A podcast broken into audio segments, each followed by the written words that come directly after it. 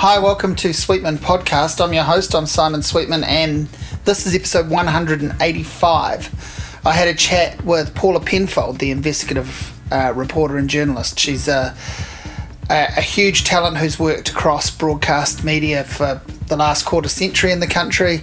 Um, we talked about her her life and work.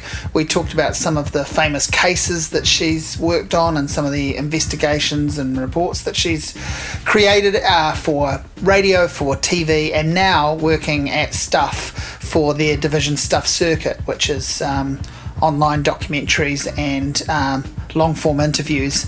Um, but uh, Paula, I didn't know her at all. I just knew her work. I'm a fan of her work. I used to watch her on 60 Minutes and a TV show called 3D, and I knew she was uh, uh, had worked behind the scenes. She's worked as a producer for TV and radio, so that was of interest too. So we get into some of those stories. She's worked as the producer for, I guess. Uh, polarizing broadcasters in New Zealand like Larry Williams and Mike Hosking, and she sh- shares some thoughts on uh, on working with people that you might not share the same um, political opinions or, or any opinions with, but um, but it's a really interesting insight into the into the producer role, I think. Um, and yeah, I just love this chat. Uh, we recorded this last week up in the Stuff um, building, uh, and I was up in Auckland for the Fleetwood Mac concert, and uh, I jumped at the opportunity to talk to, to Paula, and I didn't think that she would be interested because we'd never met. We had, I think I say this in the opening lines of the podcast, but uh, yeah, we had appeared on radio together once, and not even in the same studio, um, and uh, it was a, a pretty inconsequential thing, but. Um, I had always wanted to talk to her, and I'm always interested in talking to, to journalists, reporters, uh, producers, and uh, I think uh, there's some really interesting stuff in here about the, the evolution of journalism, and we do get into some of the stuff around uh, um, obligations of the mainstream media or uh, portrayals of stories and, and how the media is depicted, um, and and and really uh, you know what we have to do as consumers of the media as people interested in you know what, what are our obligations and what are we supposed to be bringing to it? Uh, are we waiting to be spoon fed and if we are is that the reason we're disappointed? So we get into all sorts of uh, themes and discussions and a bit of background behind some of her um, big big stories and uh, and uh, and why she does the work really. I, I loved the, this conversation and I hope you do too. Uh, and uh, my thanks as always to Tea Leaf Tea, La Petit Chocolat, and Yeastie Boys. This is me talking with Paula Penfold. Do you know what you've signed up for? Right I've, now, today? Kind of. yeah. Okay. Yeah, yeah. Do you get interviewed very, very much? Um, not terribly often, to my great relief, since I'd mm. much rather be, I'm much more other... comfortable asking the questions than what, answering them. Why is that, do you think? I guess, oh, I mean, apart from learning to do it, but like. Yeah.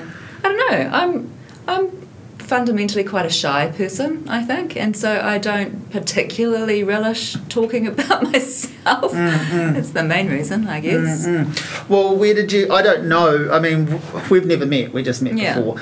Um, I feel like we might have talked on the radio at the yes. same time once. Yes, that's and absolutely right. Is that it? Yeah, that's, that's, that's it. That's our history. Our shared history. but but I know a little bit more about you than that, obviously, because I've watched you I've yeah. watched and followed your work. You. So I want to know, I guess, who you are and why you've come to that work, and how, how you know how far back.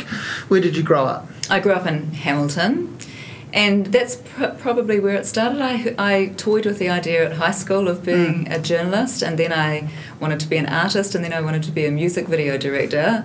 Uh, and ended up working at student radio at Waikato University, yeah. Contact 89 FM as it was in those days. Which is a tiny bit of all of those three things in a way. Like yeah, that's what I liked about it. yeah, that's yeah, exactly yeah. what I, I, thought was cool about it. Yeah. And then we started doing a bit of news um, on the radio, on mm. student radio, and I really liked that. Um, and I had a very, I liked the idea of being a journalist, but I didn't back myself enough to be a print journalist because I thought, gosh, then it's written down and people can see that forever. yeah, it's yeah. terrifying. Yeah. I far preferred the idea of going to the broadcast journalism course in Christchurch so that once it was broadcast, it disappeared into the ether, as it did then. And right. I thought, you know, that's kind of a sad admission, isn't it? Mm, that I had, mm. I actually had no confidence in my ability to do the job, but I wanted to do it anyway.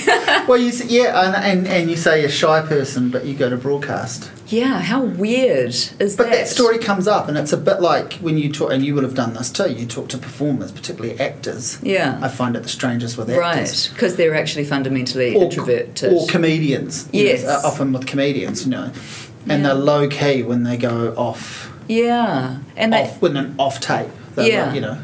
Yeah, I guess there's a similar. I don't know why people like that, and I don't know why I've sort of uh, ended up in a position that, in, on some level, means you, you know, are in the public eye to some degree. But I guess I've managed to rationalise that by the fact that my role in it is just kind of a facilitator rather than you know i'm not the center of attention. I'm just trying to bring you a story. Mm. and and i'm just a kind of vehicle. I just sort of write some words and read them out you know?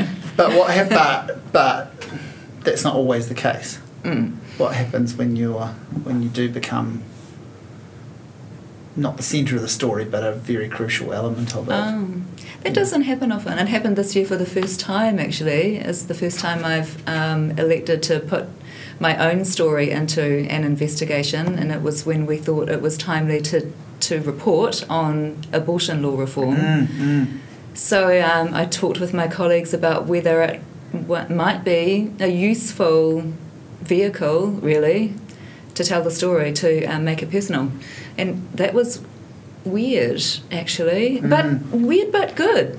Yeah, yeah. because it brought uh, a reaction that I've never ever had before, mm. and I found that um, sort of, oh, I don't know, uh, um, vindicating. So many women have talked to me about their experiences since I still get women every day coming up to tell me about their experiences, and I. So it feels useful that we did something that helped women to talk about. Isn't it. this the thing though? When you open up to something, when you experience something and then you and you open up to it. And I wonder if this is a symptom of little old New Zealand, perhaps a little bit too. Mm. Suddenly, the stories come back. Yeah. In double figures and yeah. exponentially. I'm just thinking about, you know, we went through a couple of miscarriages, mm. and as soon as you talk about that, and I have my own. Obviously, I have my own feelings around that. As a male, you're. Yeah. It's a different story again, and it's a. I'm so sorry to hear that. That oh, must be horrible. But but thank you. But it's you know it's just interesting the number of people yeah. that suddenly start going. That happened to us too, or yeah. or I know someone that that profoundly affected, or you know, even if it's just one step away. Yeah. But you would never go around broadcasting it. And I get, I, no, and I get, I get why you wouldn't, but yeah. Yeah. So we're all looking for a connection, though, right? Ultimately, mm. and once you open yourself up, I guess, mm. and show a little bit of vulnerability, which you do when you talk about something so personal, like mm. what you've just said and mm. what I'm talking about. Mm. And I think people kind of maybe respect or appreciate on some level you being willing to be vulnerable about it, and that allows them to do that also. Mm-mm. Yeah, connection is the point of it, really, isn't it? But you're also working now for um, for someone, a company, and in a role where you also have there is a calculated aspect to that too, isn't there? Like, did someone, you know, how how much of it was your idea to put your story out there, or how oh. much of it oh. was someone going tap tap tap on the shoulder? Did, did you did, have an abortion? Did you? Yeah. Could you talk about it? Yeah. um, I mean, does that get sort of boardroomed? no, funnily enough, actually, uh, no, it didn't. Um, but I work with amazing people. I work so in circuit, stuff circuit. I work with Eugene Bingham, who's an incredible journalist and mm. producer, and I, you know, have the utmost respect for of respect for him. Toby Longbottom, the editor and creative director, and Phil Johnson, the cameraman, and we sat around and talked about it and and whether it would be naff for me to do that or mm. whether it might work on some level, kind of, you know, threw it around the table a bit.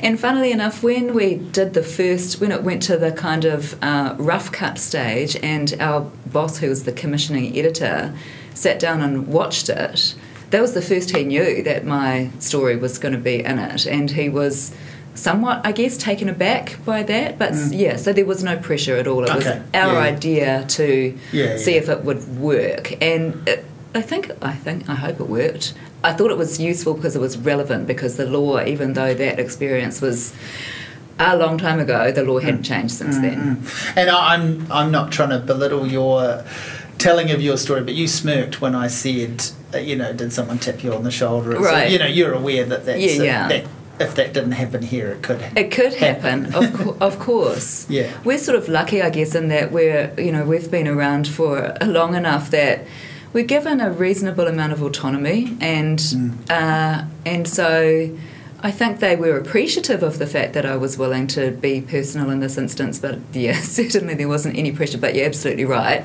That mm. can and I'm sure does happen. Sure, sure. Well, let's let's go back a bit. So you decide to go into broadcasting, mm-hmm. and you you say, you know, I think, well, it'll just disappear. Yeah, yeah, yeah. And then the internet happened. yeah, yeah. I was gonna I was gonna say. So how long were you finding your feet in that way before? Right. So start, before you recognise to disappear. Before you recognised the notion of permanence yeah. behind some of the things you were doing. I think I probably this is going to give my age away, but I think I probably had about a good kind of seven or eight years of practicing mm-hmm. before there yeah. was a permanent record. Although obviously, you know, this is my polite way of asking your age. You know, you, you realise that, eh? Like you haven't figured was, it out yet. Yeah, then yeah. I I feel like I don't have a problem telling you my age. Should I tell you my age? Go for it. I'm 50. Yeah. Which I kind of feel like um, it's a good stage in life because I've got a lot of uh, experience journalistically behind me now that enables me to feel like I can, you know, like I say, kind of deserve a bit of that autonomy in a way. I hope that doesn't sound too, mm-hmm. you know, full of myself, but they trust us. They trust us to kind of make some decisions around what we want to do, and I think that comes with experience. Mm-hmm. But I also feel like I've got a, you know, a ton of work I still want to do. So I'm kind of it's a good stage to be in. Age shouldn't matter at all, but I wonder, like you saying that, then I'm like is that a thing we should be doing? Well, you know, is right. Should, speaking about it, well, straight out announcing it so yeah. that it doesn't, you know, re- addressing it so that it yeah. doesn't matter. Like when you introduce yourself. I think there's a gendered issue, though, mm, to mm, be honest, mm. especially in my industry, and mm. especially when there's a visual element in my industry. And yeah. Hilary Barry has talked about it a bit lately that you know, her aim is to be the oldest woman on television, and she's younger than me. She's not, you know, I think she's maybe 49 or something. But there is definitely. Yeah, she's talked about turning 50 sometime yeah, soon, right? Right. Like, yeah, yeah, it's like this year or whatever. I think we should, sh- we should be open about it, but I know some women in my industry who absolutely won't say their names because mm. they think that it gives them a shelf life, and they're quite mm. possibly right, so maybe I'm foolish for revealing it. um, but I do think that there's a difference we should be able to talk about it, and there shouldn't be more of a shelf life for women than there is for men. But mm-hmm. uh, I, I, think it's pretty clear, especially actually in New Zealand, mm. that there is. Mm. You look at our television screens, and there are very few older women there. Mm. No, I agree, and I, you know, it, I really feel like it doesn't matter, but it is completely a, a gendered it is, isn't it? I think I'm sure it is. It's not so much in other countries, but it definitely well, is. Remember, Why are we so immature about that? Do you think? I don't know, but I grew up, and you probably did too, with the old white man reading the news and mm. the hmm. younger, uh-huh. noticeably younger woman sitting next to him if there was one. Right, indeed, if there know. was one. I did grow up with that, and the you know you the, know your Philip Sherrys and yes, etc. And the current iterations are a bit different than that, but but you know, not there's still a that's yeah. right. There's still an age gap. Yeah. There's still a yeah. And I look at some of the women um, internationally whose work I admire. Um, Liz Hayes in Australia on 60 mm-hmm. Minutes is one of them. Mm. Um, there are some really terrific uh, older women reporters at the BBC and on many of the American networks.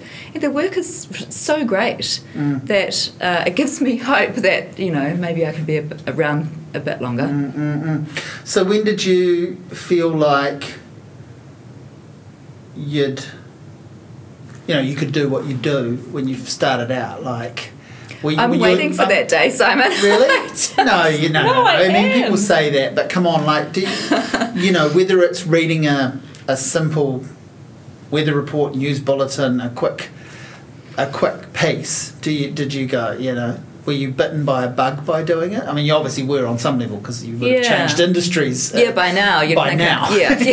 yeah. Rather or I'm than, really slow. rather than just go, you know, I'm sticking in this so I can say I've gained the experience. Right. no one's that sort of self-flagellating with this, I would think. There is a bit of a thrill of um, the story, yeah, mm. absolutely. But I and I wasn't just kind of this. Uh, I mean, it's kind of. I know what you're saying. People say it all the time, but I still don't feel like I've you know nailed it. I I just had a crisis of confidence today, actually, over something really stupid and lost my confidence again. Right. You know, so. Do you think that's good though? Because I've always thought it's awful in the moment. Yes. But I've had that a lot lately. Have you? And I feel like it's actually really positive. Why?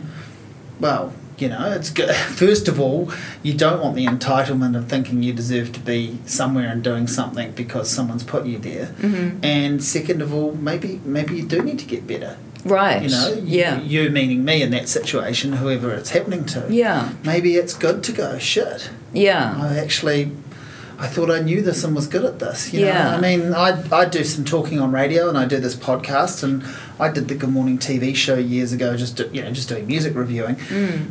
And I never really wanted to to be on TV or doing it, but I've got to admit that I went back and watched some of them as I was doing mm-hmm. it to mm-hmm. see if I could do it. And yeah. there, were, there were weeks where you're like, oh, fuck, that is awful. God, how, what was I what, thinking? What was I saying? It yeah. was garbled, and just as well, it's.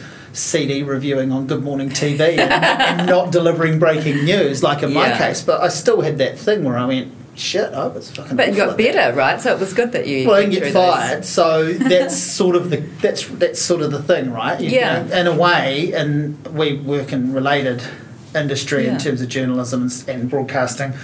In a way, being able to keep doing the thing is you know, someone continuing to provide you the platform yes. and or the paycheck is really the only proof you're going to get. Yeah, that's that true. Sh- that you're actually that on the you're right doing track. All right, yeah. And I do. it's you know that kind of imposter syndrome thing. I saw the prime minister interviewed about it recently, and her take on it now, um, which you'd hope it would be, is that at least it sort of makes you strive to be better. You're not complacent uh, in your job if you're ever fearful that you're going to be caught out for not knowing what you're doing. yeah, yeah. right. Yeah. But yeah, sorry to answer your actual question. Um, the thrill of yeah. doing the story happened relatively. I think, and this, gosh, that sounds like an absolutely terrible and disrespectful word now that I think about, and it makes me hesitant to even mention. In fact, I'm not going to what the story was because there's t- there's levels of it, right? There mm. was covering this story as a young journalist that made me terribly excited about what that meant and your ability to communicate something of importance to the public.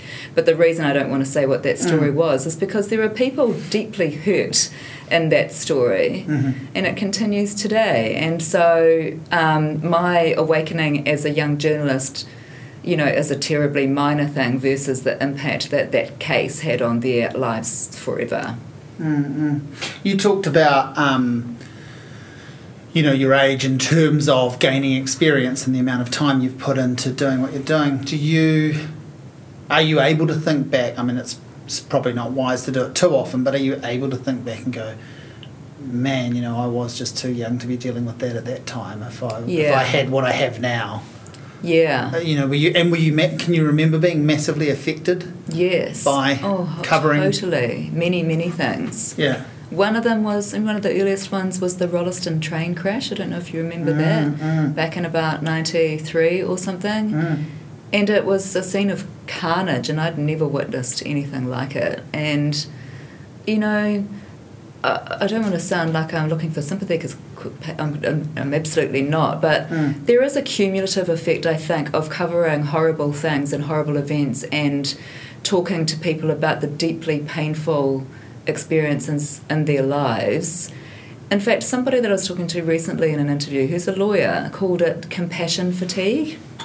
And I hope I'm interpreting him right. It certainly doesn't mean that you're fatigued by being um, by caring about people whose story stories you're telling, mm. but I think the cumulative effect of them is a little bit kind of like sometimes you feel this collective weight of responsibility of doing the right thing by a lot of people, um, and it's and it's heavy that weight. Mm-hmm. And I think that's what he meant by compassion fatigue, and that sometimes you can come out of a big investigation where you're you know your duty of care and your responsibility towards the people who are trusting you to tell their stories is immense and it's tiring for want of a better word mm, mm. and yeah some of those stories that i was dealing with when i was young um, and, and by this, I don't mean any disrespect to the, you know, vast numbers of amazing young journalists out there who mm. are doing really incredible work. But I look back in, at my own case and situations that I found myself in. For instance,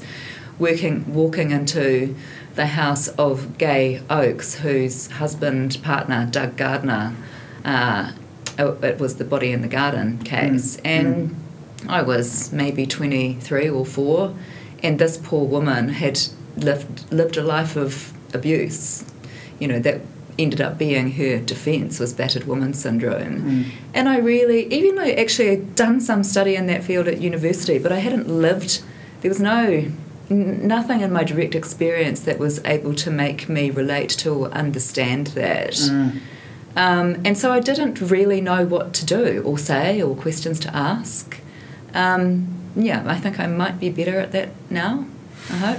Yeah, I, it's it's interesting though because of this is this I think is why our our ages and the stage that we do th- you know come to things at is is always actually interesting and relevant because when you said no disrespect to young reporters that do technology is enabling young people to gather experiences in a different way. Mm-hmm. They might not firsthand go through the trenches mm. in the in you know in whatever sense, but they might be quicker at processing right. versions of that and working out the sort of what to sort through and what to bother with and what not. Yes, true. And that's a different kind of training that absolutely that we didn't have. Yeah, definitely. And that we're still we're still gauging as well. Definitely. Yeah, I think you're absolutely right. There's a quicker. I'm glad that made sense to you. It did. It totally good. made yeah. sense, and I. But I also wonder whether there's a cost that comes with that too, because there's so much that has to be processed, and mm. so many different kinds of pressures, and far more demands on them than there ever were on me when I was starting out as a journalist. You know, the fact that they'll often have to be doing, you know, many different roles within. Mm a, a one story mm. was never required of me, and I, I admire their ability to be able to cope with that and deliver amazing products. Mm. Mm. But it was, I, would, I wonder if it comes at a cost at some point, not specifically that in terms of the work requirements, but all of the other many levels of complex stuff that they're having to process and have been, you know, digital natives mm. have, have, had to process it for their entire lives. I mean, at least I can remember, you know, playing the jandal game, which was riding around the cul-de-sac on push bikes and picking up jandals on our feet on a summer's day in Hamilton because, you know, was there was no screen. Yeah, yeah, yeah. yeah. Um, I was thinking about, um, you know, outside of training to be a journalist, what sort of things you have taken on board, like, you know, what sort of role models there have been and who you've looked to, mm. either in New Zealand or further afield, you know, and, and, and do you have like, uh, you know, a Bible of sorts Right. You know, people will mention something like Janet Malcolm's Journalist and the Murderer or yeah. many of the things she's written, for example. Yes. If you, you know, are there little touchstones and yeah. tomes in your life? Yeah, but I actually find myself refreshing them, to be honest, rather than coming back to one thing. Mm. Um, and and in, in very many different mediums, media. Well, was now. there a, was there an early one though? Um, uh, there was probably several actually, and yeah, I mean, I think I, I'm to, to be honest for my you know downtime, I tend to read um, fiction. Yeah. Because I spend my life reading yeah, yeah, fact yeah. and talking yes. to people about fact. Yeah. And you know, some of my friends laugh at me about the fact that I don't like talking on the phone because I don't like having phone because conversations. Because the signals work. it feels like yeah, work. Yeah, it's triggering. exactly. So I tend to read fiction, but yeah. I um, but I tend to seek out really beautifully written fiction or cleverly structured mm. fiction or something that might be that might be a real story mm. um, because I think that helps me in the writing that I I hope it helps me in the writing that I do for my job. It's mm. like you know the visual people, creative people who I work with are forever watching um, films with a view to adapting that technique in our current affairs and investigative work because mm. the, the production values can translate sometimes. Like the writing of a beautiful piece of fiction can translate to the kinds of narratives that we try to build sometimes. Mm. Mm. Yeah.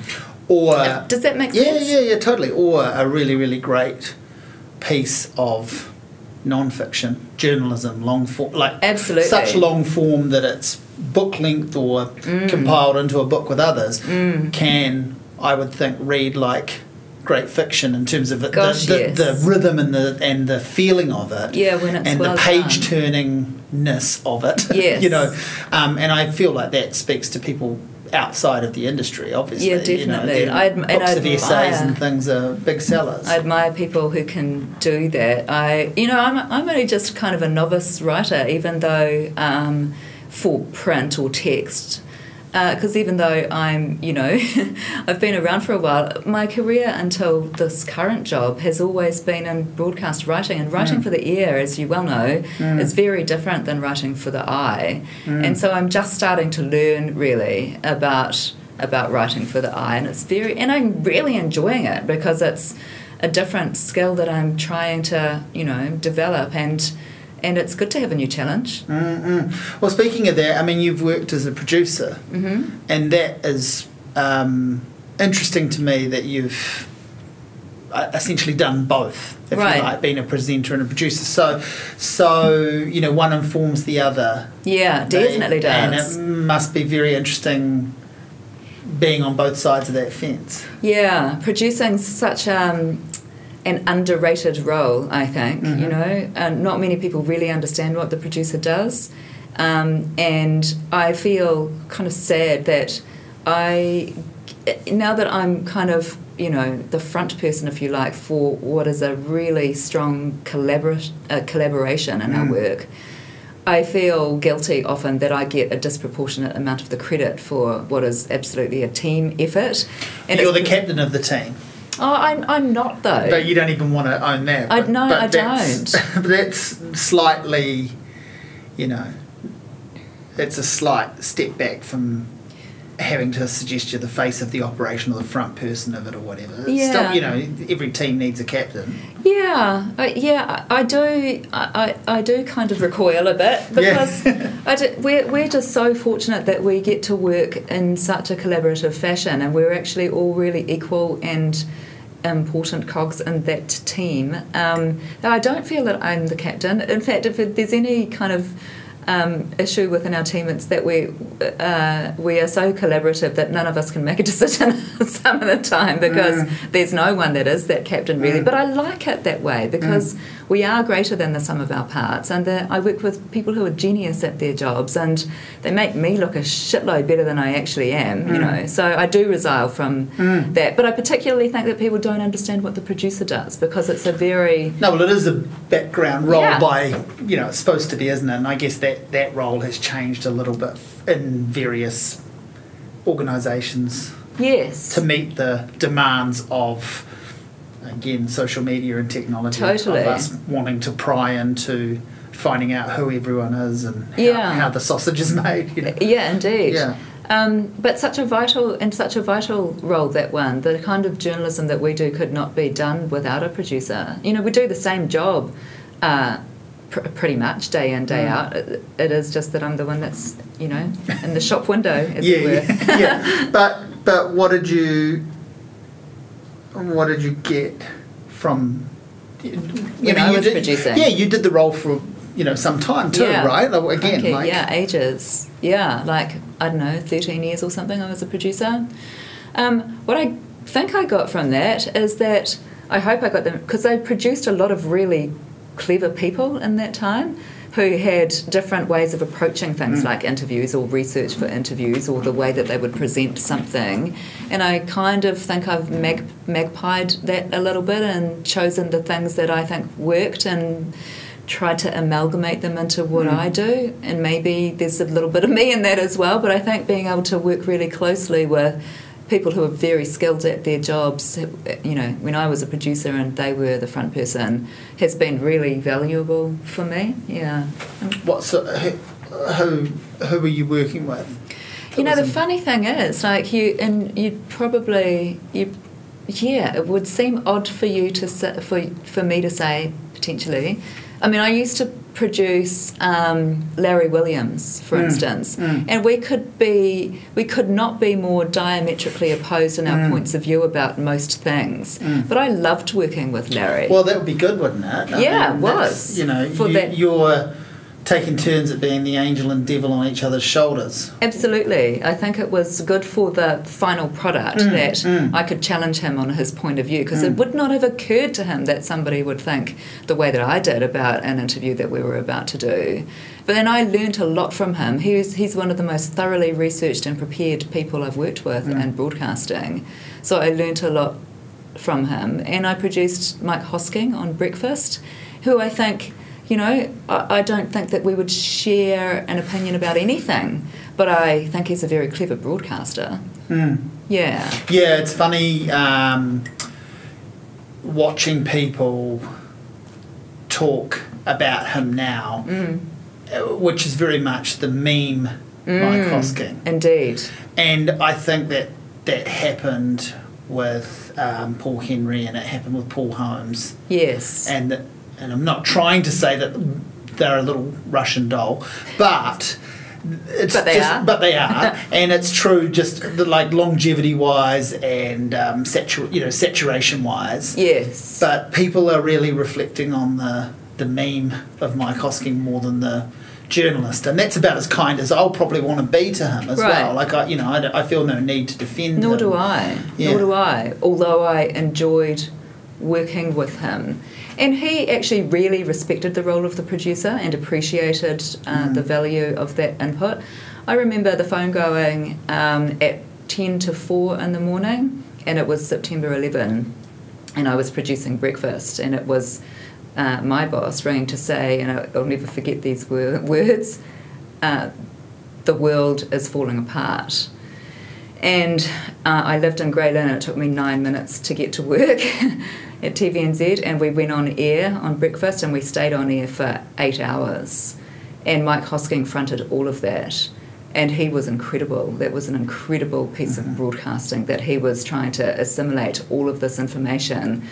And we watched the Twin Towers come down, and he broadcast all of that live, you know, from New Zealand, like trying to assimilate that information coming in from the wires and from different television networks that we were running live feeds from. And and his broadcast that day was, you know, I just had so much admiration for him. Mm. Um, but, you know, needless to say, I don't watch Mike's Minute. No. I want to go back to what you said in reply to that, those words you remember well, or what the next sentence was. Because, you know, if someone were to ring you or, or me now and say, the world's ending, the world's this. Mm. You'd, you'd think it was because they'd forgotten the password to something, or because they, you know, s- someone had put their head on someone else's body on an Instagram post and right. they couldn't work out how to. That's where we've sort of got to now we in terms have. of trivialising that. Yes, we have. So what you know, you're woken. You know, you're you're talking about a time when, for a start, people still probably called first yes, rather than texted absolutely. first. On the landline. Yeah, on the yeah, yeah. And so you have no reason to disbelieve to think this is any sort of prank. Indeed. Actually, it's a good point because if somebody called at that time now, I wouldn't get or texted, I wouldn't get it because I have, you know, my phone on sleep mode. Yeah, yeah. Right? You have your earbuds in listening to whale noises or you know whatever exactly. you know, you know. So there's yeah, something yeah. to be said for the landline. yeah. So do you remember, you know, because do you remember what happened next before that 9 minute dash? Yeah. Like emotionally? What? Yeah, because so this was my boss, Claire Watson, who's an amazing journalist, producer who's been around for a long time, and you immediately know if Claire's ringing you at that time mm-hmm. and with her tone of voice that this ain't no prank. And I had no idea what she meant. Mm. And when I got into work and saw. Oh, right. So you did this, just spring into action and go, I need to be there and then I'll find out it, it yeah. No and I, words. another reason I'll never forget um, that day is that I was um, only just pregnant with my second child, and actually September, yeah, yeah, not that pregnant. um, and um, but I remember having to run everywhere around the place, and the director was a really lovely, kind man who kept telling me not to run because he was worried about my baby. You know, this weird kind of all these weird messages and experiences are combined in my memory mm. of that day. But um, of course, I had never seen anything like that, and I goddamn hope I never see anything mm. like that again. It was just truly um, mind blowing because we didn't know what was happening next. You know, there was there were the twin towers, and there were you know still planes in the air that were about to crash into something else. We, it was still unfolding before our eyes, and we didn't have any clue how bad this was going to be. It was bad enough, but you know where it was going to end up, we had no idea. It was, uh, yeah, it was a horrible day. It's just an understatement. yeah. No, no, but it's you know you've you're experiencing it with you would have been experiencing it with a form the way a person handles a, a grief when there's breaking news of someone passing very close to them. You yeah. you get on and make the preparations and you host the funeral perhaps and then yes and you then go afterwards. I'm going to take some time out to actually process that. So you're you're speaking more about that like the yeah. sh- very much the show must go on and the show I guess not to belittle the show, but the show suddenly feels more important than it's ever felt of before, course, right? Like yeah. not to say it was never yeah important. But. Yes, indeed. And I don't know why you're saying that. Just reminded me since we were speaking of Larry Williams just before, and people who have listened to him may have a particular impression of him and what he might be like too. Mm. But I remember being his producer when the Pāremoremo prison riots broke out and it, it started at 10 to 4 we went on air at 4 o'clock and so of course your whole show is thrown out the window. The 12 interviews that you've lined up go and you start from scratch. And i'll never forget um, the tender way with which larry dealt with this one particular phone call which was this girl who would have been maybe 11 or 12 and she called in on whatever the talkback number mm. was and her father was a prison officer and he was in the prison. And Larry dealt with her with such compassion and humanity and tenderness that I'll never ever forget that. And so, for all that he might be perceived as this kind of, you know, whatever he's mm, perceived mm, as, mm, mm, that was a really important, beautiful moment of broadcasting about, you know, how you should treat people. And I was so impressed with mm, that. So, you're actually cataloging and you may maybe don't even know it at the time, but you're cataloging these experiences of how other broadcasters handle things, and you're involved in it. But then you go back to front the camera, mm. or go on to front the camera and to do other things, and you have this sort of rolodex of right. I think you're right. I don't think you catalogue it at the time. No, but maybe something remains you recognise that yeah, yeah. I've actually suddenly got these experiences right. that I've seen. You know, yeah. it doesn't mean you're going to try and replicate them, but no. they help you.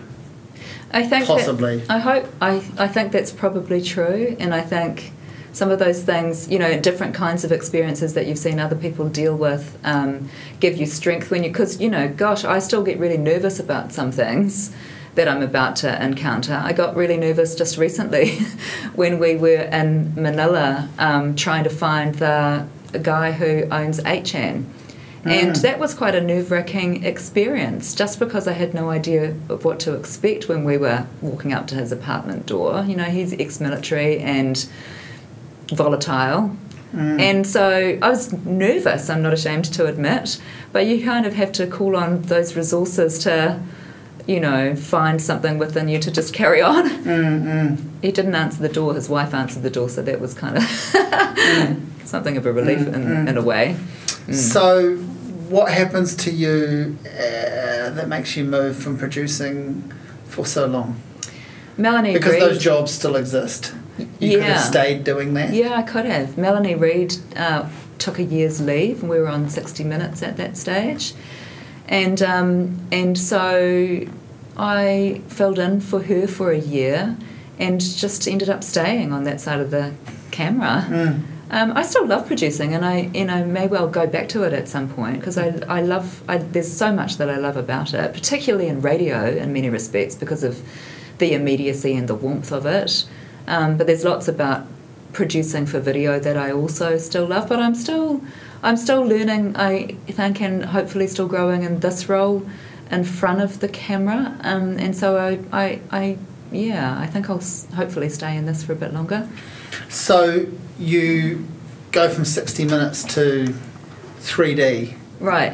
Which seems like a really stupid title now, by the way, oh doesn't my it? God. It, again, it just speaks to the time of like. It does. It seems like such an. It was a good show. It was a good show. It was a good show. Thank you for saying that. We did some good work, but that was a terrible title. Yeah. Wasn't it? yeah, it was.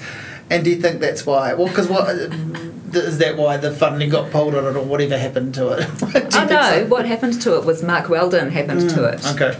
yeah, that was the year that um, Mark Weldon got rid of current affairs on TV3. Mm, well, that's right, of course, yeah, yeah. Because we became 3D so Investigates as well, and the whole shebang was gone along with Campbell Live a couple of months before that. Mm. So um, I, you know, and it's interesting. Paddy Gower on Weed this week. So the argument at that stage was that there's no interest in current affairs or mm. journalism. Mm. Paddy Gower on Weed is the most is the most biggest rating the, program yeah. of the year on that network. So they yeah. were wrong. If they give it like they've given, you know, rightly. Uh, that show a huge marketing campaign. Mm, if you mm. treat journalism properly, of course people will watch it.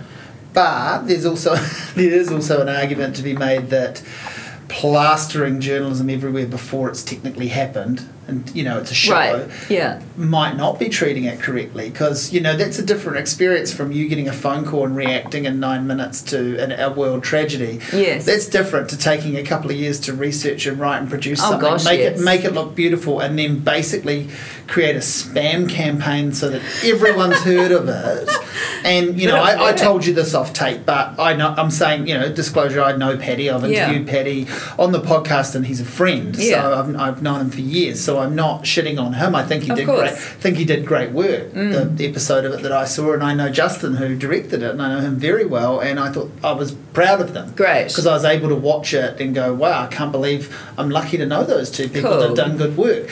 But I still recognised the moments where yeah, yeah. the beautiful emotional scene of two men on TV crying, which I think probably did as much for the ratings as anything yes. else, was still followed up by the perfectly timed journalistic question of you know yeah. now let's just remind people that we want reform and we yeah, want it yeah. and we want it now and how do we slip that in? That's clever production it's really it? clever production. You yeah know, absolutely. um, they made it personable and accessible and something that people wanted to see. And mm. then like you say they kind of almost spammed you with the marketing about it but but it worked you know the proof is in the ratings right? Mm so yeah that's and it's in the spirit of the times in terms of this is where we're at. Mm-hmm you want to people to watch something, you have to remind them every that five seconds before they see it. That's then, right. We're easily distracted. There's a lot of things that are competing for our attention. What I'm saying is that's changed since 3D was happening and yes. since it got axed. Yeah, indeed. But you know what? Uh, if you're listening, Mark Weldon,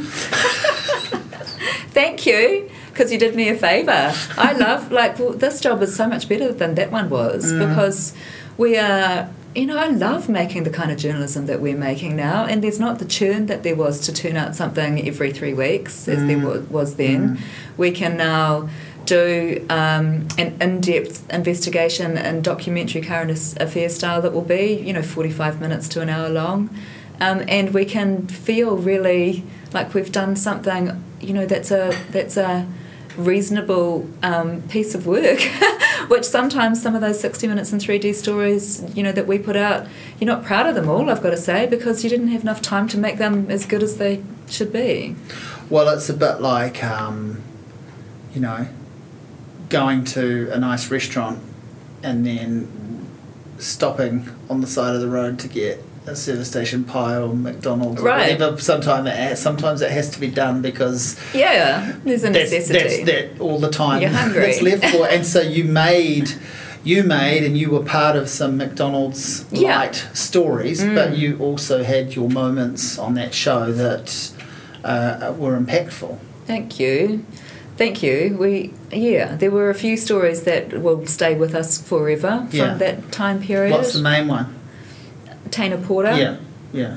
Um, Yeah. I just when when I say it like that, it's because I want you to say that. You know, you know that, eh? You know, you're a skilled interviewer, then, aren't you? I, I, didn't expect you to say that. That's a great follow up, though. But that's you know, the idea is that you're supposed to be super proud of that and not and not bashful about that. Right. I mean, it stays with you because it was the bloody hardest thing we've ever done in so many ways. It was really, really difficult. We were um, obstructed in that work, and so uh, it's rewarding to have been part of. You know, we just did the journalism, and sometimes we got too much credit for what happened to Teina because obviously the legal work was done by Tim McKinnel and Jonathan mm. Krebs and Ingrid Squire, and they did a remarkable job of getting that case to the Privy Council.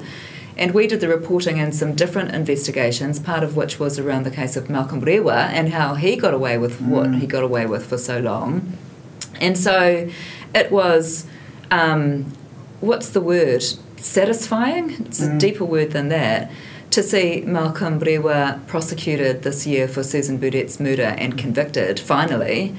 Uh, yeah, because that we poured our hearts and soul into that work.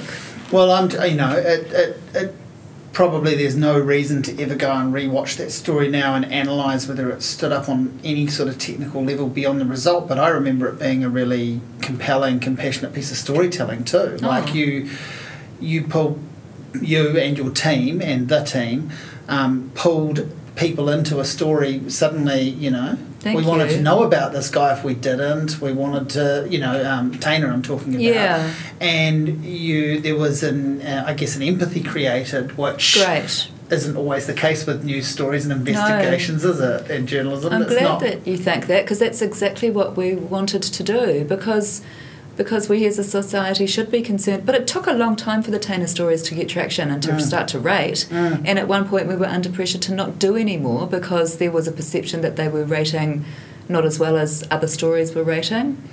Yeah. And if it was a which wasn't true, by the way. They were yeah. rating just the same as any other story, but yeah. we were accused of being obsessed by that story. Yeah, yeah. Within yeah. Um, management at that stage, and um, you know, our argument was you kind of need a degree of obsession to be able to keep on doing this because it's so freaking hard that if you weren't a bit obsessed by it, you'd walk away. Mm. So I don't, you know, I d- we didn't make any apology then and don't now for being obsessed by it because we needed to be. But that was the point. We needed people to understand mm. that a 17 year old kid was, you know, in a police station for five days without a lawyer, patently. He had no clue what he was talking about. And when we finally got to broadcast those police tapes of that interview, then I think people started yeah. to get it. Yeah, yeah. Yeah. Because do you think, like, how much of it, like, I know there's a racism angle mm. attached to the case and and the story in that sense, but how much of a racism angle do you think was applied to your storytelling getting traction? You know, what I'm saying is yeah. if it happened to be a, you know, talented, hmm. white, yeah. good looking sportsman who somehow found himself in that situation, the yeah. story would be everywhere much quicker, right? Well, yeah, and also that wouldn't happen. Wouldn't right? happen, sure. That's um, right, because we we read those stories all the time about yeah. uh, you know the privilege that's the privilege of four four rich kids up north just getting drunk and smashing things up. Exactly. And they, and they suddenly, you know, they appear in front of court and the judge reminds them that they come from yeah. successful business families, so don't and embarrass them or whatever, you know, whatever. Exactly. It, there's a, there are versions of that that happen all mm. the time, and mm. I think you're that's an astute observation. There was a great deal. Uh, of racism attached to the lack of interest in pushing that story through or even being interested in that story. And, you know, I remember at one stage speaking to somebody in the legal system who said, We all know that Teina Pora didn't do it. And I mm. just, I, I was gobsmacked. Seriously, you all know this, and none of you are doing anything about it forgive me for my voice getting a bit whiny. no, but I mean this is it. This how is, does that this, happen? this is the frustration of, of, of seeing people practicing law as as it being essentially a game a game of yeah. who's interpret you know the, the, the law's open to interpretation and it's who's best at interpreting it indeed forgetting that there's a kid there's a kid yeah. literally involved yeah. in this and who you know, when he was 17, had the intellectual age of a nine year old because mm. of his fetal alcohol spectrum mm. disorder, which was at that stage undiagnosed, and remained undiagnosed throughout his whole nearly 22 years in prison, I might add. Mm. You know, so he was just failed at every stage. It's just, it was so sad, and that's why it's stayed with me, that story. And then how do you, um, how do you disassociate yourself from it or detach from it. I mean, he gets his payout of mm. a hmm. couple of million dollars and rings you and says, you know, I want to, you know, I want to shout you and your family on holiday, or I want to buy you a steak, or whatever, whatever it is. You know, yeah. I'm going to send you a bunch of flowers, whatever. When does whatever version of that happen? When when do you have to put up the wall and go stories over? You know, I never do. I never have, and I never will. Mm. And I, you know, you get when you're producing, you learn the good and the bad. And I remember working with one reporter whose philosophy was once the story's over, I cut my connection with the people mm. who are involved in the mm. story. And that galled me at the time and I and I yeah, vowed that I would never be that person. And I'm and I'm not and I and I never will be. Mm. I just find that abhorrent. Um, and you know, back to that idea that I mentioned earlier of the kind of compassion fatigue. Mm. It, yeah, there are a lot of awful cases now, kind of collected. Um, uh, and, and I still have contact with those people because I do still care about them, and I don't want to be that journalist that just gets the interview and then bails. I mean, I don't. It's not like I'm, you know, Teina and I are catching up for you know, mm, mm. a coffee every week, but we still have contact, and I still. Well, you've, you've profoundly affected each other's lives. Yes. Um, as a sim- uh, and that's actually a simple way of putting it. Yeah. You know. There's another case that's, you know, I just had a text from her a couple of days ago, which is why it's one of the reasons it's fresh in my mind. But, you know, it was the incredibly sad case of Ngatikaura Ngati, who was a three year old boy who was given back to his birth parents, He was adopted by um, a woman and her partner, and in a whāngai kind of situation, and then was given back to his birth mother and her partner, and six weeks later he was dead, um, beaten with the oar of a boat, amongst other mm. things. Mm. And you know, the profound sadness of that case has remained with me, and that, that adoptive mother, Kura, and I are still in regular contact because you know, why wouldn't you be? you know, I, mm. I felt deeply for her. But how do you how do you manage that? How do you go ahead managing that in terms of you know? Yeah, you can't keep doing that forever, right? Collecting. You can't keep collecting these the stories behind the stories to put it to put it. No. Sort of crudely, or the people behind the stories. The, uh, uh, it could become a kind of emotional collateral baggage. Yeah, I yeah, I don't, I don't have the answer to that. It because suddenly you're, has. you know, have, do you do you get to the point where you think, I just want to go to the gym and I'll answer that later, and then you forget, and then do you go, shit, are they waiting to hear from me? Yeah, you know, I'm like sh- is that expectation? Yeah, I'm sure I've done that. You know, maybe because we do that to everyone anyway. Right. We do that to our friends, yeah. but when you're doing it to people who you are friendly with, but it's a work yes. situation. Yes, I'm, I'm sure I have done that, and I'm sure that kind of uh, accumulated, yeah, to use your word, baggage probably does take a toll. I, yeah, I don't really want to think too hard about what that toll is because the therapy might be quite expensive, you know. Well, what is the what? I mean, what is the support? I mean, you've worked in TV and newsrooms essentially for a long time what what sort of support network is there for you? Does that does that ever come up? I'm sure it would come yeah. up more now than it did. D- absolutely. A while back. Like a while back, you just had to be the hard ass journalist, yeah, and if you and if you ever ever considered raising the prospect with anybody that you were affected by something that you were covering, you'd kind of be laughed out of the office, I think. But now there are there are very different support structures in case uh, in place and um, and questions asked about whether you're okay. And in fact, on a recent investigation that was you know damn tricky and risky, and on another one coming up actually, um, the uh, instruction from from senior management that you can pull out of this at any time. You, you, you just because you've started, you don't have to continue with this And I appreciate that so mm. much. I mean, it's unlikely I will want to pull out because mm. we're heavily invested in the stories, but to have somebody's understanding that you know your that capability is there and you won't be that won't be held against you is a yes. new it's a very new yeah feeling in journalism I you know this this company that I'm currently working for um, handles those things in my experience really well and generously mm. so any other sort of stories or memories worth talking about from 3D, or do you want to? do you want? and I say it in that way because I'm leaving it open for you to, to Thanks. choose. Thanks. Oh, you mean stories that I did? yeah, well, that you, yeah, yeah, that you've particularly proud of, or uh, or embarrassed by that you oh, want to share? I don't, you know, because of the internet, I don't want to mention the ones that I'm embarrassed about. they might still be there somewhere. Um, there's lots that I'm kind of proud of, although that sounds so wanky, doesn't it? But no, yeah. I think we actually suffer from people not being, you know, not being confident to say they're proud of, or you know, feeling like who, who cares if it's wanky.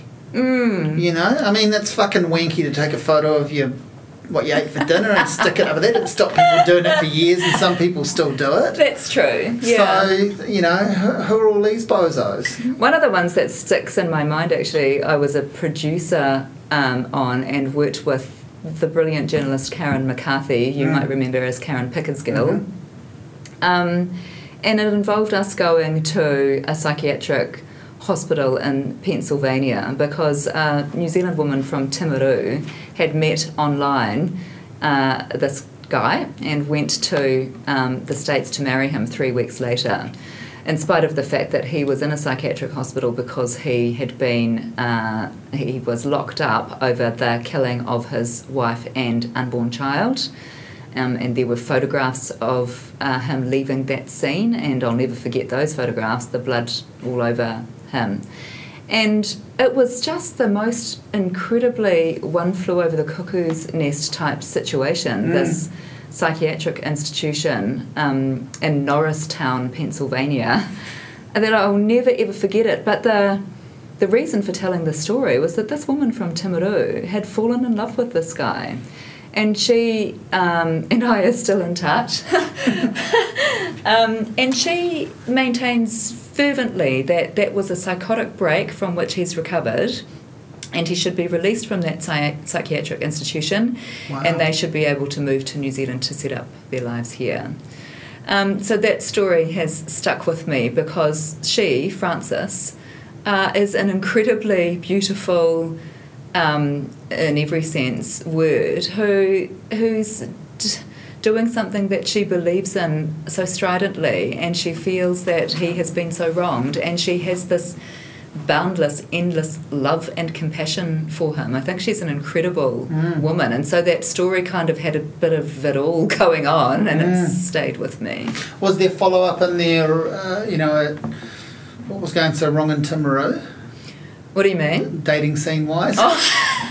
or is that just me being horrible? Damn, you know, damn, that was the obvious follow up, wasn't it? And I missed it. you can't get them all. That's you know, right. you, have you've had a few pretty good hits. You can't you can't get them all. yeah, it might still be the case. Maybe I'll make some inquiries and we're looking for a further investigation at the moment, actually, so that may be the one. Well, I think all the really the Timaru punches actually above its weight for really interesting creative people that come from there and disappear. Right, right. That go off to other places in New Zealand. Uh-huh. somewhere in their story, mm, it turns out that they they went to school in Timaru. Well, there's nothing wrong. They just escaped. Right. They just there's lots of people. There's I discovered in a Twitter conversation recently that there's a hugely disproportionate number, for some reason, of women journalists, particularly, who come from Hamilton. Like, really? Why would that be? Well, I would have. All I can say, I don't know much about Hamilton, but I definitely figure it's a place you come from. Right. I hope my you mother know, is not listening than... to this. well, well, having lived in Hamilton for all of her eighty-five years. Does she, does she watch you on the on the box? She's my um, uh, most ardent supporter, and I appreciate that. Who's your toughest critic apart from yourself? Because um, that's your easy answer. Yeah. Um, that's a good question. Probably, you know, people within the company who we who we ask to view our work before we publish it, and who will who you know Terence Taylor, our long-time executive producer on 60 Minutes, through 3D. I wonder if it was his fault that name 3D. Um, and he's now our consultant executive producer on our current series of New Zealand on air funded investigations. And his job really is to be the fresh eyes and say, oh my, that just does not make sense, right? Mm. And so he's, uh, you know, he's genius at that, and mm. I really appreciate. What, I was going to say, what's it like hearing? I mean, obviously, hearing that is useful and necessary, yeah. but what's it like in the kind of deflating sense? Like, are there, terribly. Yeah, like is that where some of these crises of confidence right. come from that Maybe. you mentioned? He can pay for my therapy bill then. no, he does it in a, he's a lovely uh, British man. He does it in a very gentle fashion and he's very mindful that we're delicate wee flowers and that um, we will be deflated. So he usually says it in a very nice way. Or sometimes he just, he literally does this. He sometimes just goes, what? when I say sometimes, actually, he's doing that more and more. What? Which it just isn't, it's not making sense to him. And of course, you need that feedback because we've been so closely involved for the past however many mm-hmm. weeks or months that we don't see the wood for the trees sometimes. So mm. he's probably our harshest critic. Patrick Crewdson, um, the editor of Stuff, is also, he has a really clever eye for similar kinds of things, and, and their job is to make our work better, and I think they do. Just like when you were producing Right. That was your part, a big part of your job was to, to help the hosts look as good as they look and yeah. sound and be as good as they could, right? Yeah, yeah, totally. And I think that's why um, uh, many people don't stay in producing because you know it's a really, it's a quite a thankless task. Mm, a lot times. of a lot of a lot of work and not a lot of um, recognition. Well, it's that classic, isn't it? If the if the show goes wrong, it's the producer's exactly. fault. If the show goes right, it's the hosts yeah. or the directors or whatever. Probably. Uh-huh. The, that's that's the sort of yeah. li- lineup. It's one of those jobs. I think it's a bit like that. So big shout out and kudos to Eugene Bingham. We've worked together for ten years mm, now, mm. and he, he's the best journalist I know. He's mm. he's amazing at his job. He mm. he thinks of things that would never occur to me, and he, you know, we if we're doing a big interview, we'll we'll bloody you know flow chart it. The question might the answer might go this way, and then what do I say? You know, like we spend so long researching those the big interviews. The, yeah, yeah, yeah. yeah. Um, and I couldn't do that without him. So yeah, I wish people had a better understanding of that important role. Um, and what about? I mean, I feel like it was probably twenty-five years ago, certainly twenty years ago, we started to get this boom in documentary film being taken seriously as a mm. cinematic mm. option, as a as a when people still went to the movies, you'd go to the movies and see, you know, Michael Moore's a good example yeah. of someone that, whether you like his work or not, mm-hmm. um, he's one of the reasons people take documentary seriously Absolutely. in a mainstream sense. So that's kind of helped you out, right? Is it been that long? Is it yeah. that long ago? 20, 25 Roger, years? Roger and me's like, mm, right. Yeah. Oh, mid, wow. Early to mid 90s. yeah. It, uh, yeah, I mean, it's a. But that directly has helped. I mean, go back to um, Paddy Gower on Weed, you know, mm-hmm. it, it looked like the look of it, the look and feel of it, yeah. outside of the subject matter, it mm-hmm. could have been put in a film festival. Mm-hmm. Oh, you know? I have to confess I haven't seen it right, yet, and okay. I will be watching yeah, it this yeah. weekend. But yeah. I hear from my workmates that it was excellent, and, and those reasons that you cite are a part of the reason that they assessed it as being excellent.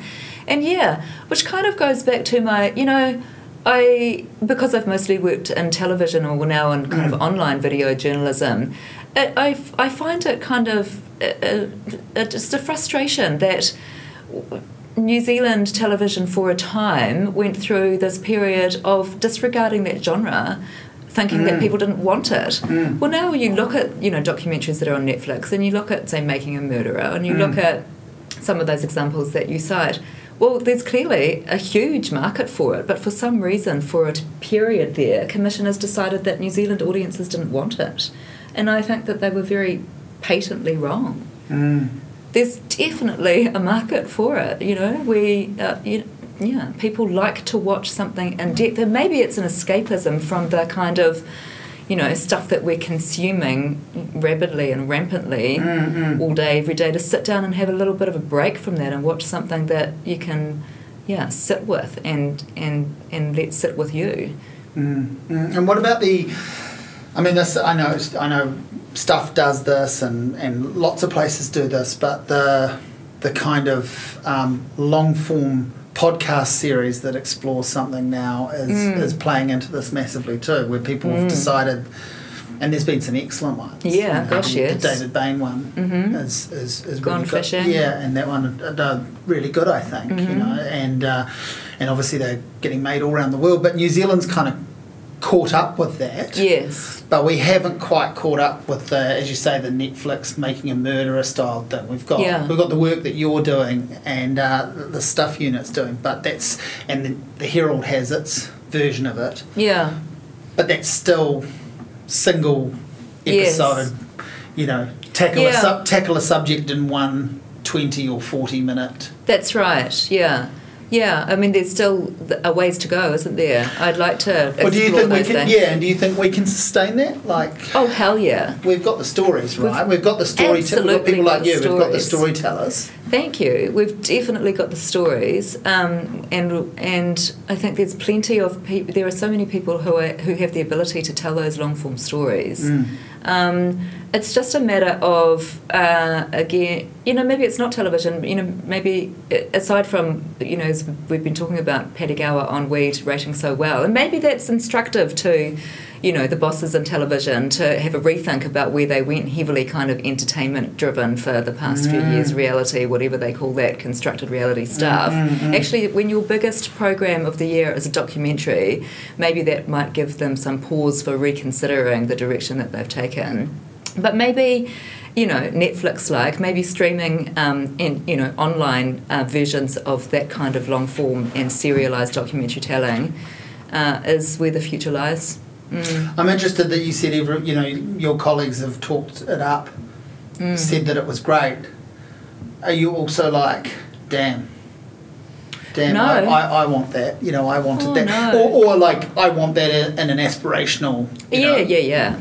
You know, oh, not yeah. a, not a jealousy thing, but like a no, definitely not a jealousy you know, thing because I think. Um, that that's good for all of us as you know. Yeah, it, affirm, it affirms what you're doing, and yeah. you know we're not we're not quite for the trash heap yet. We're totally. not going to cancel TV. Yet, yeah, yeah, you know? yeah, or make it all Love Island yeah, or yeah. whatever. Actually, they didn't commission that in the end, did they? But.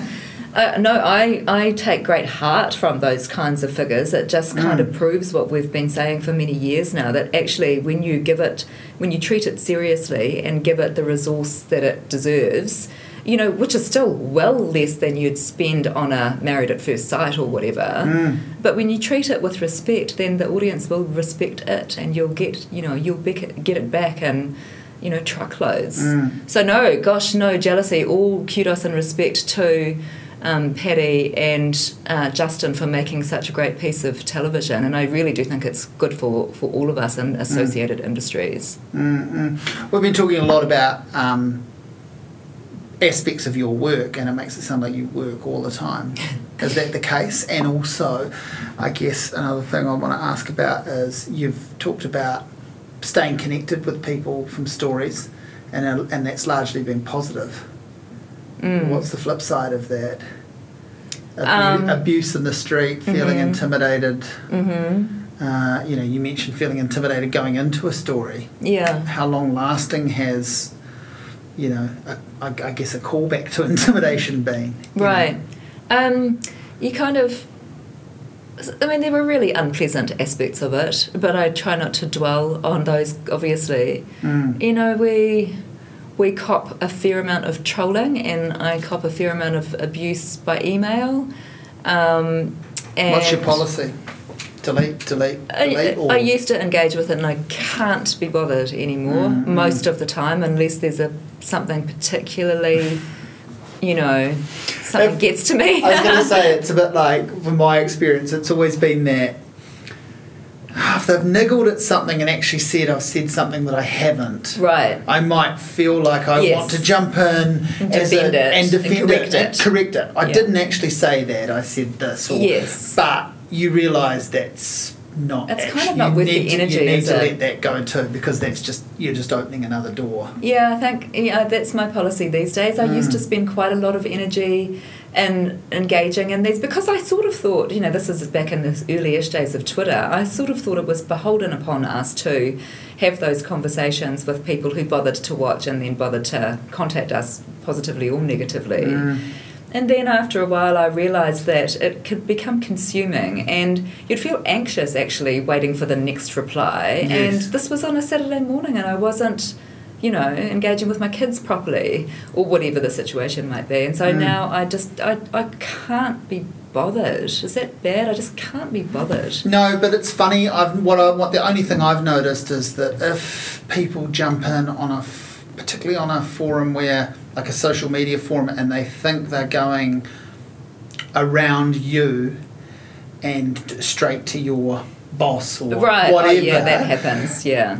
They go all guns blazing, but yeah. they, they get talked down from it very quickly. So what yeah. I mean is, I'll give you an example. I talked about Fleetwood Mac on Radio New Zealand a couple of weeks ago, and I did a forty-minute chat about the band, a broad survey, and at the end, the first comment was on the Facebook page for the show, the first comment was, you know, something like, "Oh, bloody typical Sweetman. He should have done this. I wish he'd said more about this guitarist and told the real story." And, and I and I saw it sitting there, and I thought, no, that's fine. And then I and I thought.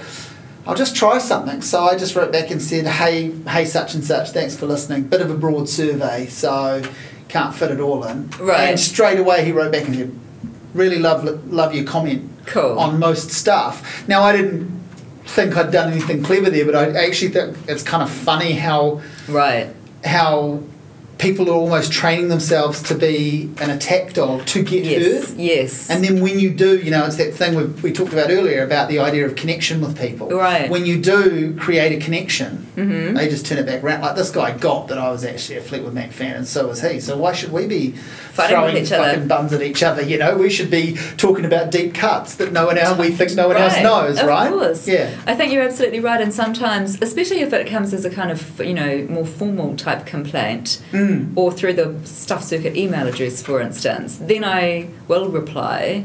One of us will reply. Mm. And often it's precisely that. They just want to be heard and acknowledged. And once you counter it with whatever it might be, and it's not necessarily defending your work, it's just hearing them, then the tone changes completely. And, and and I, you know, I genuinely do appreciate the fact that they've bothered watching, and so they deserve that in that instance. But I think that's quite distinct from, you know, the anonymous trolls on Twitter who just call you.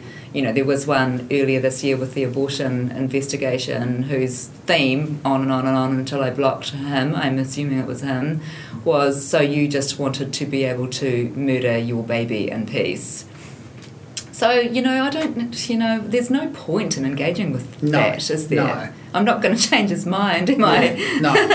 No, and that's the thing. I think I saw that, you know, if this guy had, had said, I don't know why I listened to that. I don't like anything Simon says about music. There's no point in me going there, but because I'm like, as I say, I, he's a fan, I'm a fan. Yeah, let's, there's much more common ground than not. Yeah, that's right. Like, let's get to that rather than this silly stuff. But, yeah. So it becomes about spotting a troll, doesn't it? Like, yeah, and I wonder if we, you know, whether we've become far more, we collectively have become far more likely to go down that path of a kind of, you know, aggressive first outing mm. Than actually the the positive stuff. You know, people are. Well, we're all fighting to be heard. That's what I meant. Yeah, we're all this, fighting to get noticed. This noise. There's so much noise, isn't there? And so if you think that you can go on the attack in order to get some cut through, then maybe that's why. Pe- I don't know if that's why people are.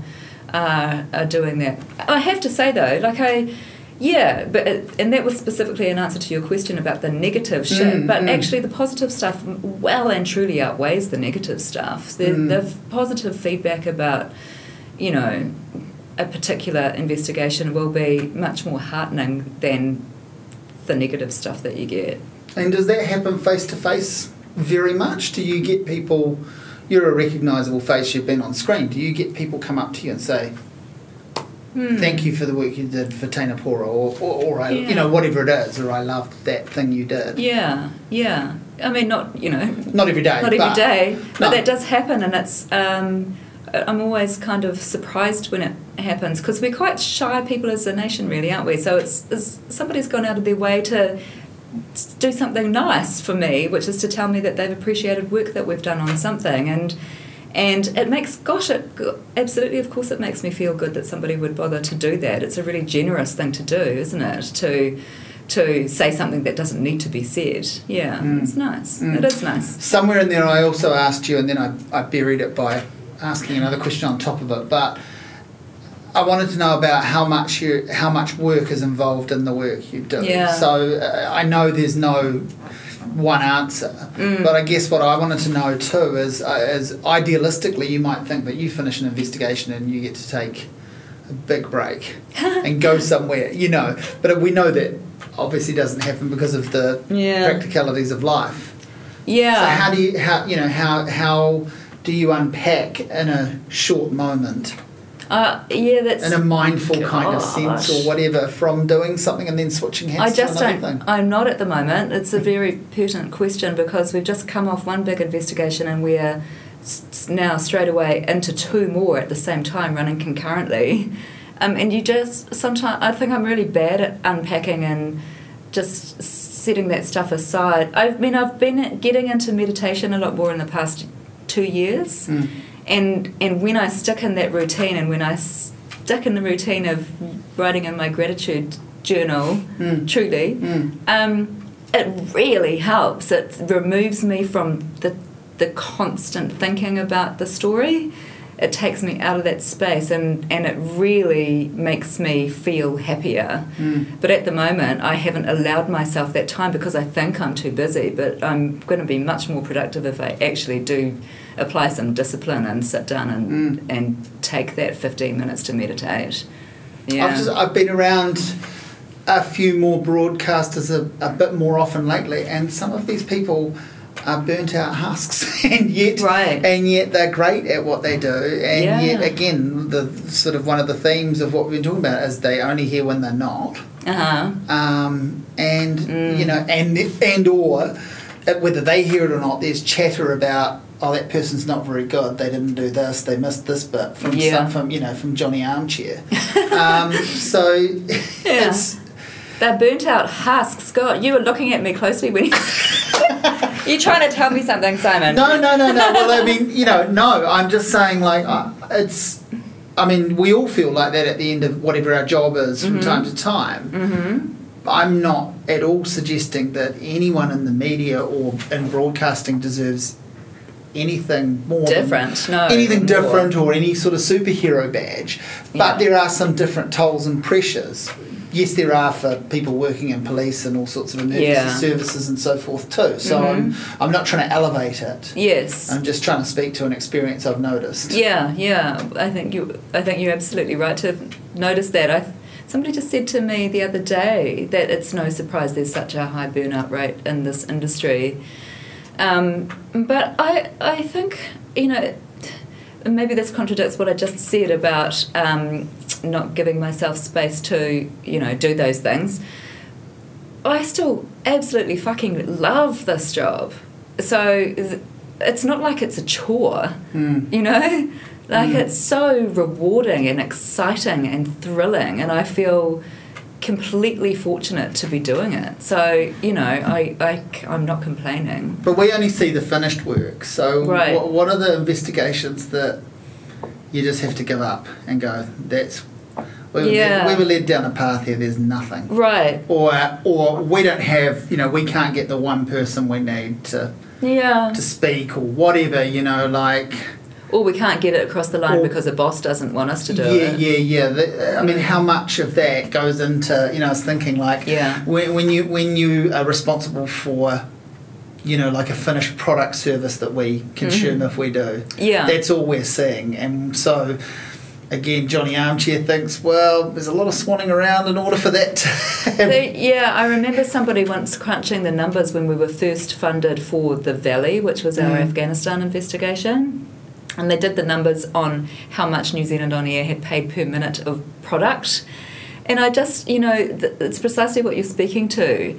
It, seriously, that that's not how it works. Mm. The minute of product is not, you know, that's not where you apply the cost. The cost is spent on the research and the meetings that don't necessarily mm. you know result in anything and the assessing of a story that you might spend actually weeks and sometimes months on that never makes the cut mm. you know you cannot that is an equation that just not, does not the arithmetic just does not stack up there's a lot of work that goes into it that's that never sees the light of day on the other hand you know there's a stack of folders of stories that have been started that one day will see the light of day because it just takes that one mm. person to fill in that gap that was missing at the time or that was present at the time, and they fill that gap, and then you've got the story. And sometimes, you know, that does happen with us. That something that we had given up on, we find a way in and resurface it. Sometimes several years down the track. Yeah, there's a timeliness to things too that somehow you can't, you don't know. Yes. Until it you know until it until it is what it is because as much as a documentary on weed in New Zealand could have happened in, at any time. Yeah. It's genius it's timing right right now, which is which is a big you know a polarizing issue at a time when it's actually going to be part of a conversation that people can have. Yeah, d- does mean to to slightly take back from Justin and Paddy you know, yes, they were always going to get an audience because of this. Right, because but then they but then they capitalised on it by doing very good work. That's exactly yeah. right. That and that's clever story selection, isn't mm-hmm. it? There's an interest in that topic of conversation, and the timeliness to it meant that it was, you know, never going to be a sure bet, but you'd have to be pretty confident that it was going to work. I feel like all we see is the dance, uh-huh. and we don't think about everything that goes into the dance happening. You know, everything that gets yes. every person to the dance. Yeah. You know, how many thousand hours of ballet lessons did you right. do to get to the dance, and then everyone in your crew. And how many, you know, hours of footage are not in that final cut? Yeah, yeah, yeah. That kind of thing. Yeah. Yes, and everything that you studied from anyone that's gone before you and right. whatever as well. That's all. And it's funny that in a lot of other industries that whole story approach mm. is being assessed. Yeah, that's true. You know. Yeah, I, yeah. But again, you don't. You. It's nice of it to be likened to a dance. Thank you. um, but again, you only do it because you want to, right? And I feel so fortunate that I work with people who make it into a dance. And it's fun. Actually, we bloody have a great time too. Even when we're working in the darkest and you know shittiest yeah. topics, we make sure that we also have a bit of a dark laugh along the way because I think otherwise you'd go batshit crazy. But it is a. I mean, an interview. I think is a, is a dance. It is a you know it's a it's a two hander. A performance. You, a performance. It's absolutely a performance, mm-hmm. and it's a two hander. And I mean, you and I are having an interview now that's more of a conversation, but mm-hmm. it's an mm. interview. I'm lobbing things to you to answer, and occasionally I'm deciding I'm going to answer them because because pod- you can because I can because it's a podcast yeah. and I'm not getting and what's paid. more it's your podcast I'm not getting paid for it so I'm earning you can do whatever you bloody well want to that's right but this is still a you know you know when you're going to clam up if you want to or right or whatever and I know what things I can get you to answer and yes. to some degree and what I can't right so okay. we yeah. each have our Yes. Our, performative and our defences and our, you know. Let me tell you about the funniest one of those, though, and it was in relation to the Teina Pora mm. investigation. And we'd been asking the police for, I can't even remember how long, at least a year for an interview. And they finally relented and I sat down with the Deputy Commissioner of Police. And that was one of those interviews that I was talking about before where Eugene Bingham and I would go mm-hmm. through the, you know, variances, what will you say if he says no to this? And mm. we will. Um, and so there was a, a, particular. We weren't imagining this. The communications person who was in the room, of course, for that entire interview would cough. And uh, the assistant commissioner, deputy commissioner, would say, Two juries found him guilty was like whenever the interview was getting to a point that it was mm. becoming mm. difficult or problematic in some way from the sidelines, mm. two juries found him guilty.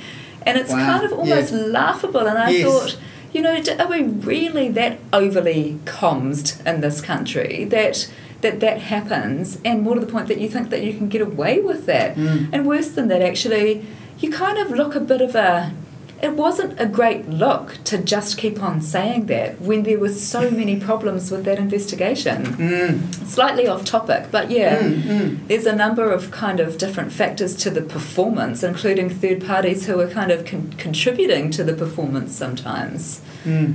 Yeah. Who have you been most nervous to interview in a in a in a you know in a positive setting because you were like, wow, I can't believe I'm gonna meet this person, or yeah. I'm worried that they're gonna. I don't have the stuff to get through this, right. or, or that, or whatever. You know, I don't. I don't mean chasing. Yeah, yeah. know, going bad to fight. Guys. Chasing bad guys. That's right. I don't mean that, and worried that you're going to get threatened to get the bash. But I mean like. But um, so in terms of that kind of see, I. Uh, uh, this is probably because of the path that I've taken in journalism, which mm. has always been serious journalism, I never get to sit down and interview my idol. You know, I never mm. get to sit down and interview somebody I'd like to have a dinner party mm. with. Mm. So I'm never kind of overawed in that way by someone's fame, or because I just never get to do those kinds of interviews. I'm I'm more often God, I'm just I'm a bit too studious and serious, aren't I? But I'm more likely to be nervous about doing a good enough job of telling somebody's story and getting enough of the right questions out to get enough good answers for somebody who really bloody deserves to have their story told. And the one that springs to mind is Malcolm Rewa's first rape victim, New Year's Eve 1987. And she told the police who was her rapist. A week later, she saw him at a house. She came down the stairs and recognised his voice and saw him. And she went to the police with his name, Hammer. And they said, That's his gang name. You need to find his real name. Seriously, that's what the police said. They was didn't even. A, was there a cough? yeah, pro- probably. They didn't even bother going to see the guy that was named as the alibi for six months. Mm. So it might, it's a bit mm. convoluted. But I felt you know, she was placing incredible trust in us, that mm. woman, mm. to get this story right and to finally give her a voice that she had never had, you know, since 1987. And this was the, you know, this was maybe about 2013 that we did that interview. She wanted to say, they messed up my case, they messed up my life, but not only that, if they had taken me seriously, in 1988, they would have arrested Malcolm Rewa and he would not have gone on to rape 25 other women and kill one of them, right? So those are the interviews that I get nervous about because yeah. I feel a huge mm. sense of responsibility that I need to be able to do this with the respect that she deserves because this is traumatic for her. Um, and with enough factual information that enables us to take that away and turn it into something that, you know, is a compelling piece of journalism. Mm. Those and ones stress me out. No, and have you had? I mean, no, you know, I'm, I'm not trying to um, constantly ask you about failings and failures within your job, but have you had situations where, you know, like we talked before, I turned the recorder on about how, um, you know, you want to try and make people feel comfortable in an interview situation sometimes you can't, right? And yeah. It's not, and it's and it's maybe not. Well, it's probably not because of you, but that's not necessarily what you first think. Yeah. Think, God, how did I fuck that up? What yeah, did I do wrong? Totally. How did I present? But you know. Mm. Yeah, yeah, I've had plenty where I feel kind of disappointed that we didn't quite get there, mm. and I'm mm. sure you got enough stuff enough. or some stuff, but it but didn't I, pop, and uh, you didn't. yeah, and I've definitely missed questions. Mm. You know, you get back and you read the transcript, or you're mm. in the old days, mm. really recent days actually, mm. transcribing rather than putting it through AI to transcribe it for you. Mm. Um, go. What? Why did you not ask that obvious follow up question? And you berating yourself. Um, and I do think that sometimes when people aren't comfortable that that's on me. I mm-hmm. I haven't made them comfortable, mm. and they're they're more nervy than they should be, or they're not saying things in as in the way that they would probably like to have said them, and that's definitely on me, not on them. I mean, it's a kind of weird environment to find yourself sitting down with three cameras and lots of lights and a dolly track and four people in the room. So there's that, but my aim is to get them not noticing any of that, you know, as quickly as possible. Mm. And sometimes you succeed and sometimes you don't and it's funny you kick yourself, but about those moments. But is it more annoying when someone else points it out to you? Why didn't you ask that? Isn't it? Yeah, but because you know straight away, kind of thing. Know, is what I mean. Yeah. I, am thinking like, and I, I have no problem with people criticizing what I do.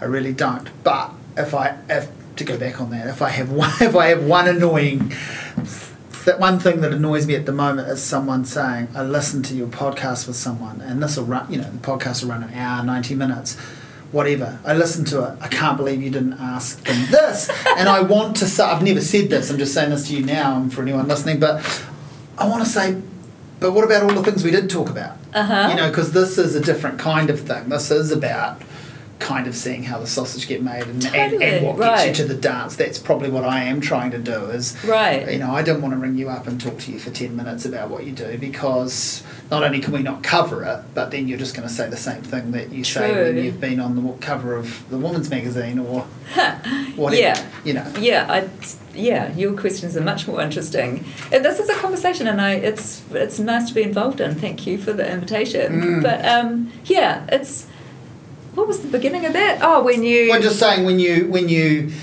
when someone points out to you right. you forgot to say something or you messed something up, that's actually more annoying than mm. you because you spot it. That's mm. what I'm mm. saying. Like, I'll go away from here and go, why didn't why didn't I ask her that? Will you though?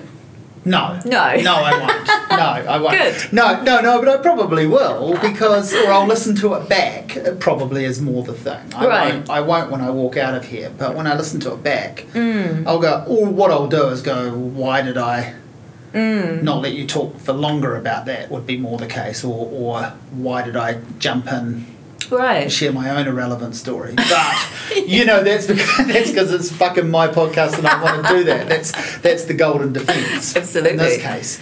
Yeah, yeah. I, am sort of lucky in that. Again, I have um, work uh, with an amazing producer, and if I've really fucked something up, he, yeah. he's there and he'll tell me that. You know, but he says it in such a nice way that you don't feel like so an idiot. Kind of yeah, another, he's having to dance around yeah. that fragile ego thing. totally. I'm sure it must be a nightmare. Yeah, yeah. Um, uh, yeah, so I'm lucky in that there's that safeguard there. And, you know, there's been the occasion, I remember one particular, God, it was just, it was a nightmare interview. Um, and it was actually, I won't give the context because, again, it's kind of disrespectful to the gravity of that situation. But we'd had a pre, as we often always do, have a kind of chat on the phone in advance so that we've got an idea of what we can cover, which had gone fine. Then we sit down in the interview, and he says like nothing, like absolutely nothing. And we get to the, I mean, I'm just kind of exasperated, and I've run out of, out mm. of ideas of things to ask. And at the very end of the interview, and I remember learning in journalism school that this is the one thing you're not supposed to do, although I have no idea why. You're not supposed to say, is there anything else you'd like to add? Oh man, I do that all the time. I reckon it's one of the best questions. It gets you out of a bind, right? That's exactly what it did. I said, kind of de- desperately, pleadingly, "Is there anything else you'd like to add?" And he delivered this incredible Monologue. line, like it was just fucking beautiful and perfect. But then the cameraman says, "Oh." I was on a two shot interview that grab um, in the middle of a repo. Can we do it again?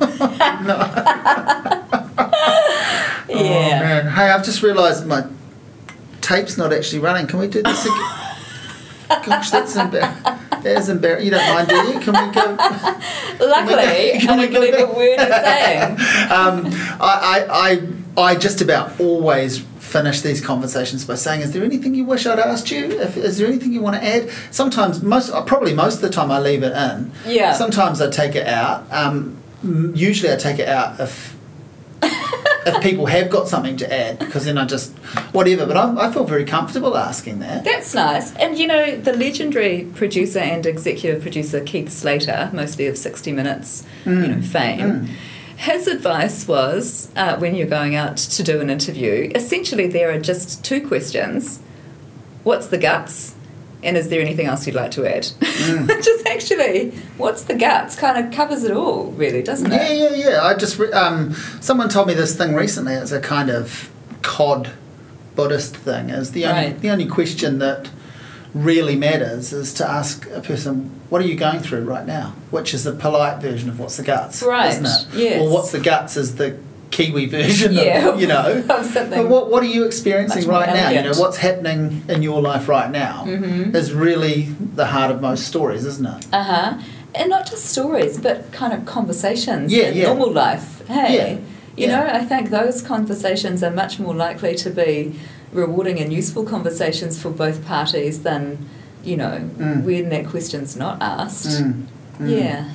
So, as a shy person who doesn't usually like talking about themselves, how long did we talk? You've gone pretty well. Um, that's because you're very easy to talk to. Oh, well, thank you. Is there? I'll have to cut that bit out though, that's you know that's that's going to start sounding awkward. But is there anything you wish I'd ask you? Is there anything you'd like to add? I feel like we should wrap this up.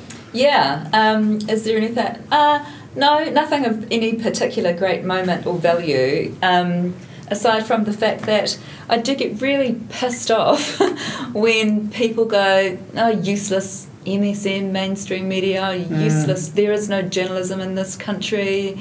Useless journal. That whole narrative that kind of takes hold sometimes in some mm. quarters. It's actually like you know you're you're really wrong I think in some ways there's better journalism being done in 2019 in New Zealand than there has been in at any stages of my last 30 years in this job. But again, it's about cutting through the noise, isn't it? And there's That's so much garbage. And I mean, you work for a company that puts a lot of that garbage out into the world as well as great stuff. Although has been going through a kind of concerted effort to minimise the garbage and promote more of the. Now I got right to the end before I said that. you did. Well done. But you're right. There's so yeah. much noise, and so many yeah, people just that's don't what I'm find. Saying. And I was going to say, like, let's throw it back on the people that are saying that. Was was what I wanted to get to was you know, people want to be spoon fed. So if it's not right. getting handed directly to them, yeah, they, they say, I don't know exist. where to look. I don't know where to look. But if you ask anyone who knows how to, you know, drive a web browser properly, be in tune with they're the world. finding a lot of good good things. Yeah. Although I would say, you know, like, uh, you know. Don't want to just pick on stuff. Let's rag on the Herald for a bit. I will say that you know the Herald will show me like that stupid Seven Sharp Nipplegate story for free, but it won't let me read any of the commentary on politics without paying its paywall. Yeah, so of course yeah. you, you are going to get people saying that there, there will be a perception therefore yeah, that it doesn't right. exist. Yeah, yeah, yeah, But that goes to the fundamental question, which is a whole different podcast, isn't it? Which is about the sustain- sustainability of media and journalism. Well, we booked There's a reason we're booked for, for that tomorrow, right? Can't wait. um, I, no, I want to thank you so much. I've, I've enjoyed your a lot of your work over the years, and, and I can't believe you you wrote straight back to me and said, "Yeah, I'll talk to you," because we don't know each other. So thank you, Simon. Yeah. I've loved talking with you. You do. I've admired your work also. Um, it, yeah, it's been fun talking with you, and thank you for kind of yeah noticing that there is journalism around still because mm. that shit matters, right?